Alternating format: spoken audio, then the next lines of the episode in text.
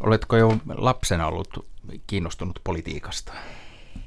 Joo, kyllä. Se on varmaan alkanut sillä lailla, että meillä puhuttiin kotona ruokapöydässä aina politiikkaa. Aha. Aina. Se oli ihan siis äidin ja isän tämmöinen, en mä tiedä, perinne joka ilta. Mutta et kyllästynyt aiheeseen vai? Ei, meidät aika nopeasti kasvatettiin ajattelemaan politiikasta niin tai näin tai tutustumaan asioihin ja sitten kauhean varhaisessa vaiheessa ikään kuin koulittiin äänestäjiksi.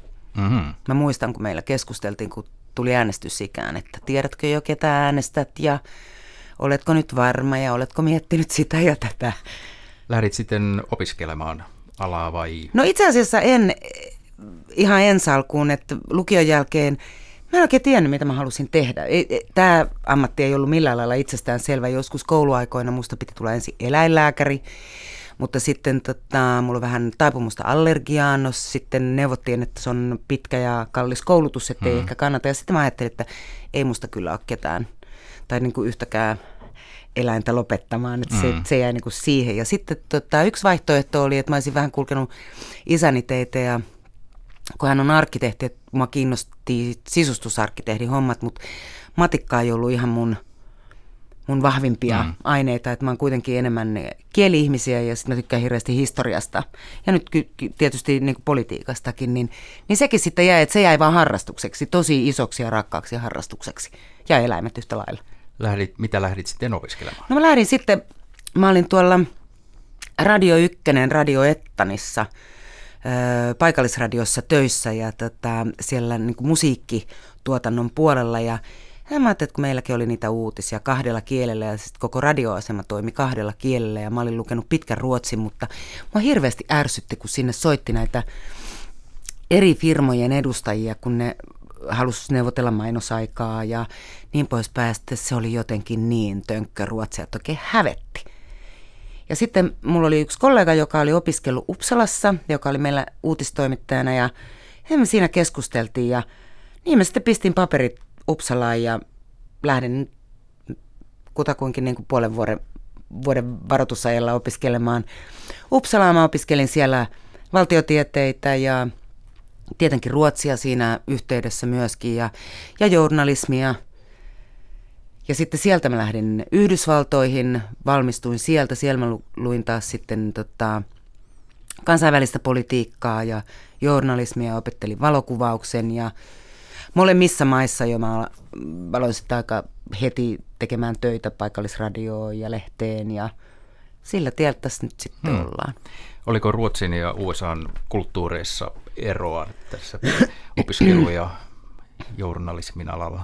Joo, se, se mikä siinä oli hirvittävän suuri ero oli se, että Yhdysvalloissa se opiskelu oli huomattavasti orientoituneempaa, eli, eli niin kuin äh, hirmu varhaisessa vaiheessa luettiin tämä niin kuin pääaine ja sivuaine tarkoituksena niin kuin suuntautua jo jollekin ammattialueelle, kun sitten taas minusta Uppsalassa – niin ne oli kuitenkin yliopistossa enemmän semmoisia niin yleisopintoluontoisia, hmm. nimenomaan niin kuin humanistipuolella. Mm, mä tykkäsin siitä mm, amerikkalaisesta tavasta, se oli eri, äärimmäisen tehokasta. Esimerkiksi kun journalismin opintoihin kuului pakollinen työskentely lehdessä hmm. muun muassa. Ja tota, siitä sai jopa palkkaakin. Se, se oli oikein mielenkiintoista. Mutta sitten taas se, mikä siinä oli suuri ero niin kuin näissä maissa opiskelevana, niin, niin tota, onhan ne niin eri kulttuurit. Et kyllä se suomalaiselle on aika rajua. Mä asuin keskilännessä, pienellä paikkakunnalla, pienessä yliopistossa. Ja se oli hyvin konservatiivista aluetta. Mm, siellä mentiin sunnuntaina kirkkoon ja sitten jos ei mennyt, niin sitten oli jotain vialla. Hmm. No, miten päädyit sitten EU-erikoistoimittajaksi Ylelle?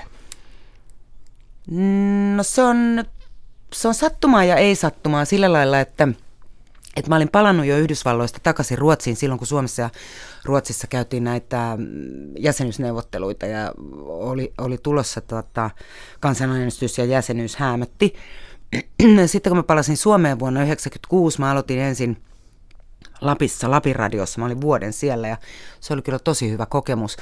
Mutta sitten kun aamu-TV aloitti 97 ja mä tulin tota, takaisin tänne kotikonnuille, niin, niin, siinä 2000-luvun taitteessa mä olin ulkomaan toimituksessa ja silloinen esimieheni nyt jo eläkkeellä oleva Reijo Lindruus kysyi, ja se oli oikeastaan jo ennen kuin mä siirryin aamu ulkomaan toimitukseen, että kun hän saa hirveästi näitä EU-kutsuja kaiken näköisiin tiedotustilaisuuksiin ja, ja tota, informaatiota, että hän ei oikein ehtisi näitä käydä läpi, että onko kukaan kiinnostunut näistä. Ja yllätys, yllätys, mä olin ainut, joka oli kiinnostunut. Ajaa.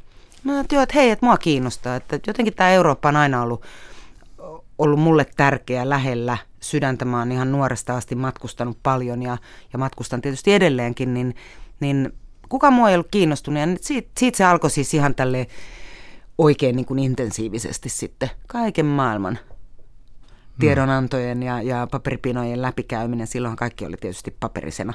Hmm. Ja tota, siitä se on jatkunut ja siitä se on vaan niin tiivistynyt. Että, ja sitten silloin aamu aikaan mä kävin kaiken näköisillä lyhyillä kursseilla, hmm. missä opetettiin tiettyjä asioita ja, ja ylipäätään niin ymmärtämään tätä EUn toimintatapaa, siis ylipäätään, että miten tämä parlamenttikomissio, hallituksista koostuva Eurooppa-neuvosto toimii ja mikä se niin kuin politiikan tekotapa on.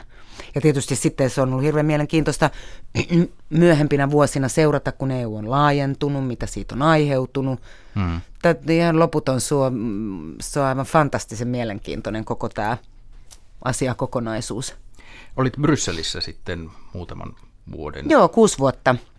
Mä lähdin just sopivasti silloin, kun EUlla meni tosi lujaa ja kaikki oli onnellisia ja laajennuttiin tosi mieluusti ja sitten yksi loma vuonna 2008 loppui silleen vähän ikävästi, että, että tota, siinä syksyllä Lehman Brothers meni konkurssiin ja alkoi tämä finanssikriisi ja sitten sen seurauksena eurokriisi ja talouskriisi ja se oli oikeastaan sitten se, se mun EU-kirjeenvaihtajaura oli sitä kriisiä. Hmm.